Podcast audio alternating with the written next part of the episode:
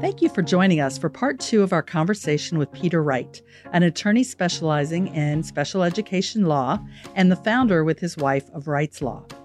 I'm Laura Axtell, one of the hosts of Podclass, and on the last episode, part one, Mr. Wright provided a great deal of information for educators and parents about legal implications related to reading instruction and dyslexia, as well as court cases relating to special education. If you didn't get a chance to listen to that episode, I would highly recommend it. This episode will continue our discussion and will follow up on a number of issues that are timely given the challenges with educating students during COVID. We're going to pick up where we left off on our discussion. Podclass is sponsored by Reading Horizons, a foundational reading program based on the science of reading that can be delivered in person, virtually, and in a blended learning model with instructional software. Visit www.readinghorizons.com to learn more. Welcome back, Mr. Wright. On the last episode, our conversation ended with you talking about the difficulties that are likely to occur and potential lawsuits arising from the remote and limited instruction that's going to be happening due to COVID 19. So, can you tell us what about the inability of schools to meet the needs of students who are supposed to be receiving services on an IEP during this time when there are so many educational challenges? I'm, I'm thinking that one way that you might have to characterize this is that compensatory education is to make up for the services the kid did not get, even though it wasn't not necessarily the fault of the school district, because the school district, much like the kid, is a victim. We are all a victim of circumstance. And so you blame that word circumstance, that nebulous entity out there called circumstance, as being the villain, the bad guy. Circumstance caused the school to have to cut back on cir- services. Circumstance caused the kid to regress now three years in um, reading skills or uh, speech language or behavior issues. So the big question is going to be that's not answered yet in case law. The big question going to be. Is is there entitlement to compensatory education if there was no fault misconduct dropping in the ball by the school district? And it seems that the mindset is yes because you look at what uh, Betsy DeVos the statement that they issued about how schools are going to have to prepare be thinking through how to, to prepare compensatory educational services for kids. So she kind of opened the door on that without regard to fault on the school district you can almost use that language to open the door. And then the other thing I'm I'm saying is you you want to spin it as not just a compensatory ed case, but almost like an ESY extended school year case that that, that the kid has had regression, has lost skills, and it's going to take uh, X amount of work to recoup those skills. So almost kind of as an e, a quasi ESY case. Also, it's got a mixture without necessarily pointing the finger at a school district as being the villain, as being the bad guy, because in many instances, you know, they're not. They're overwhelmed too, and uh, there, there's uh, some school districts that that um, are just totally overwhelmed by all this, and at the same time, the socioeconomic nature of that area, and that's another issue. And then, of course, you have the, the issue of, of when things start back up and parents having to be home where the kid goes online and yet the parents got to be at work to make income, you know, to, to make. So I don't know. There's going to be an awful lot of issues out there, and it's going to be a very muddied uh, waters for a long time. I think we have 10 years, 10, 15 years of inconsistent, conflicting litigation. So the party, the, the, the, the, lawyer that presents the easiest story to understand with facts that are compelling, that, that, that are a narrative that hits you in the gut, is, is the one that's going to end up prevailing in the end by making it a clean, simple uh, case for a judge to rule in their favor. So the whole lack of equity issue um, has certainly come up. Is money ever a defense? What about when a reading specialist moves to a different district or the speech and language pathologist is out on maternity leave and schools don't have money to hire another one? Um, school budgets may be getting cut or they're having to spend a lot of money now on things like technology. Is money ever a defense for not providing FAPE, free appropriate public education? Basically, no. Um, the law came into being in 1975 because the uh, tremendous number of school districts around the country took the position that, that they could not afford to educate kids with, with disabilities with special needs, whether it was to put uh, ramps in or elevators in or provide intense remediation, that they couldn't afford to do that. And if the, if a school psychologist said that a child was uneducable as defined by the kid's IQ score, then the school had no responsibility to educate a child. And that was what you know DC was uh, saying to my parents. And the kid was suspended or expelled. Uh, that was the, the PARC, Pennsylvania Association for Retarded Citizens case. And then also there's another case out of DC, Mills versus DC. And DC Public Schools told its sister agency, told, told the DC Junior Village, where kids who were in, in foster care or custodial uh, services, that uh, DC Public Schools told them that they had to educate the children. The DC Public Schools couldn't afford to educate them. And so uh, Judge Waddy in the Mills case said that is no defense. The, the, the, the, taking the position that you cannot afford to educate the children is not a defense, and that you absolutely have to. And what is interesting, if if you take a look at almost all of the cases before the U.S. Supreme Court with regard to IDEA or with regard to the special ed statute, special ed law. You know, for example, my my case, my Carter case, the schools will typically file a brief saying something such as if the Supreme Court rules in favor of the parents, it is going to bankrupt schools nationwide. It's going to have an incredible adverse economic event, uh, uh impact on schools uh, around the country. And that's typically the position that is taken. And the courts typically say if you did what you were supposed to do and provide the kid with appropriate education, this case wouldn't have been brought and it would, would have cost you a lot less money. And that's no defense. Now, there's an issue of reasonableness. So if a parent goes off and, and goes for Cadillac residential program, a very, very high dollar program, and there is a less costly, reasonable alternative out there, then the parent's not going to prevail on getting the Cadillac versus the uh, the Ford or the Chevrolet. You mentioned that you'd seen particular private schools step up and some schools really taking steps to provide appropriate services to students. If you were advising school districts now from a legal perspective about what they could do during the current circumstances, what could and should they be doing to first of all ensure that students are getting services, but second, to avoid having these lawsuits. Uh, what would you need to see from them that would prevent a lot of this? Uh, I think the single most important variable is going to be communication and relationship with the parents. For the parents to feel that they are being heard, and for the and for, for the school to listen and actually hear the parents, developing a, a, a decent, good quality dialogue rather than drawing a line in the sand and say, this is the way it's going to be. This is what you have to do.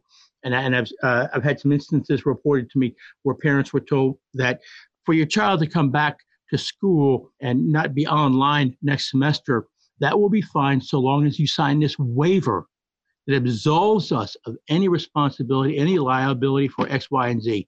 Wait a minute. no, no, no, you don't sign a, a waiver absolving them of any responsibility for anything. And uh, I would tell if I was talking with school officials, you've got to develop some good quality communication and uh, uh, understanding of their position and what can be done, and how to and find creative ways to figure out how to get services to the kid and, and what does the kid need.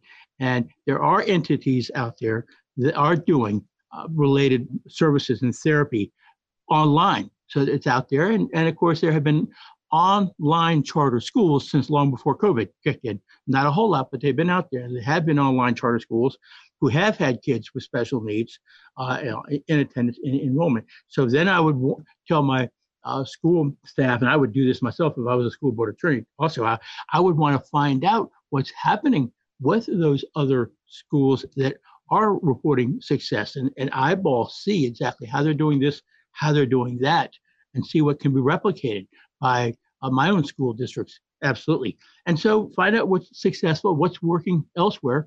And then also, uh, other countries are having some success now with returning back to school. I, I, was reading something a few days ago, an article about four different countries and what they were doing and, and compared uh, each one. And the one that stood out was Uruguay. I, I, don't remember totally exactly why. I think it had to do with with split classes like Monday, Wednesday, and Friday for some kids, Tuesday, Thursday, Saturday for other kids, and and uh, uh, things of that sort, the distancing, and, and not and quite different from what we saw with that that that high school down in Atlanta, uh, down in Georgia. You know, where, where the, you know, the hallways were just totally crowded.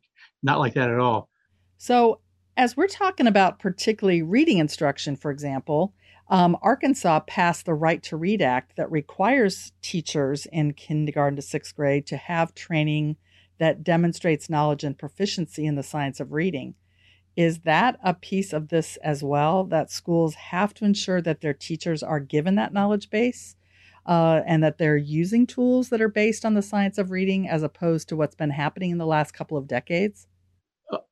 Very definitely, they, they are. And uh, th- this whole COVID issue and this incredible focus on online uh, and the buildup of technology. I mean, you look at Zoom versus Skype two years ago, okay, you know, and, and, and what's happened is so this is a great opportunity for, for those individuals that you're referring to who, who need to enhance their skills to do it. So much of this can be done online. Uh and so here, here's a good op- opportunity to to get the skills up and, and take online courses in this and on that and, and that and and I'm I I get all kinds of advertisements all the time for uh, this a webinar or that training this program that program that are you know related to education and sometimes they're available to any teacher in that particular state because states are starting to realize how essential that is as well.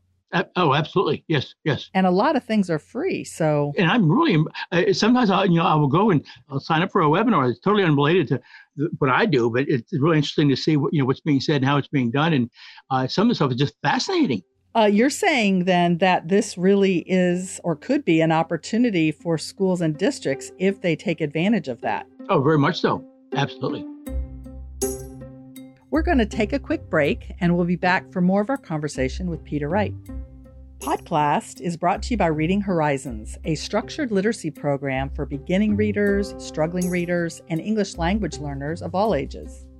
Combining professional development with teacher led instruction and data driven software allows students to receive targeted reading instruction that leads to improved reading outcomes. A success story about Reading Horizons comes from Carrie in Pennsylvania. She writes Students' excitement to read has gone through the roof. This is their preferred activity for online learning, and it was a seamless transition to implement after the closure of brick and mortar school buildings. We are thrilled to have access to the Reading Horizons Discovery Program. For more information, visit readinghorizons.com. Now let's return to our conversation with Peter Wright. Let me ask you one thing about parents. You have done so much work over the years with your website, your books, and training for parents that really focuses on what they should know in order to work with their school district to get services for their child. Um, and because your parents were so supportive and made sure that you had the right education, you weren't an educational casualty. But a lot of parents don't know anything about the educational system or the process. They just want their child to have the support they need. Would you recommend that they start with your book, From Emotions to Advocacy, as a way of getting an understanding of the process that to them can seem overwhelming or adversarial? It is overwhelming, and parents so often feel like they are alone and that, that there are really not others that have been through or are going through, and they feel so isolated. And in a world without COVID, when a parent contacts me and um, uh, I see that they they live in XYZ city and I have a program, a training program coming up, you know, uh, an, an, hour or two from where they are in, in, a month or two from now, I tell them, well, the, the best thing you can do is sign up for that program. It's a six hour training program. And, and, and all of my training programs, when I do my live training programs, every attendee gets a copy of our law book our From Emotions to Advocacy book and our All About IEPs book. And uh, and I use all three books in the course of the, the training so that the parent later on, they didn't just sit in a six hour day long training. They have resources in their hands now where when a question comes up about ESY or IE, Independent Educational Evaluation, they can look it up in the law book. They've got the information right there. And when someone tells them, well, the law says this and the law says that, well, they know how to find out exactly what the law says, both in the federal statute and then how to go and, and look up the state regulations. I, I, do that in my training. And then how to write a letter. One of the things that I, I always say, if it's not in writing, it wasn't said. Parents will tell me, tell me, well, you know, they told me that because the teacher went out, the, the therapist, the speech language therapist, was out on maternity leave, we're not required to make up the time, but we will go ahead and ensure that it kicks back in when when school resumes in the fall. And when a parent says that to me, I say, "Oh, they told you that they didn't have to make it up." Oh, yes, they did. They did. Um, so I'm just looking forward. I can't wait for fall to start. And I thought, wait a minute now. They told you, but did they put it in writing? Uh, and a parent will say, well, no, no, they didn't. But that's, I mean, that's my understanding. Uh, that's what the law says. And I said, it's not what the law says. And, I, and you know what? Um, if it's not in writing, it was never said. What do you mean? If it's not in writing, it was never said. I tell parents, if it's not in, put in writing, it wasn't said. So you have to write a thank you letter to them clarifying your understanding of what they said. And that if you're mistaken or misheard, for them to let you know. Because you put that in writing, clarifying this is what you were told, you're surprised how fast uh, there'll be a reply back. Oh, I'm sorry, we we we we misled you. No, we're going to go ahead and and we have someone uh, coming in. We're contracting with who's going to be picking up the ball uh, starting next week. so uh, so parents have to put it in writing if it's not in writing. So the keys being, uh, uh, if a parent can't go attend one of my live programs, I tell them you need to get our From Emotions to Advocacy book and you need to read it three times. Now, why do I say three times? Because I've had so many parents who told me when they read the book and they started going through it the first time, they got so distracted because there were so many scenarios, deja vu, where they relived experiences that they had with the school district and they found themselves overwhelmed with emotions and, and the tears rolling down their cheeks as they were reading. And they just found themselves getting really uh, distracted and uh, that it was an emotional roller coaster the first read. And, and I heard that several times over a span of about a year. So I, I kept on hearing that same story from different parents, different locations. And and I shifted. I told parents when you need to read it three times, but the first time you read it, skim. Just skim through the entire book. Don't read it slow and in depth. Just skim through it. And then your second time, take your yellow highlighter, read it slower, read it carefully, write notes to yourself in the margin. And then the third time, skim it again.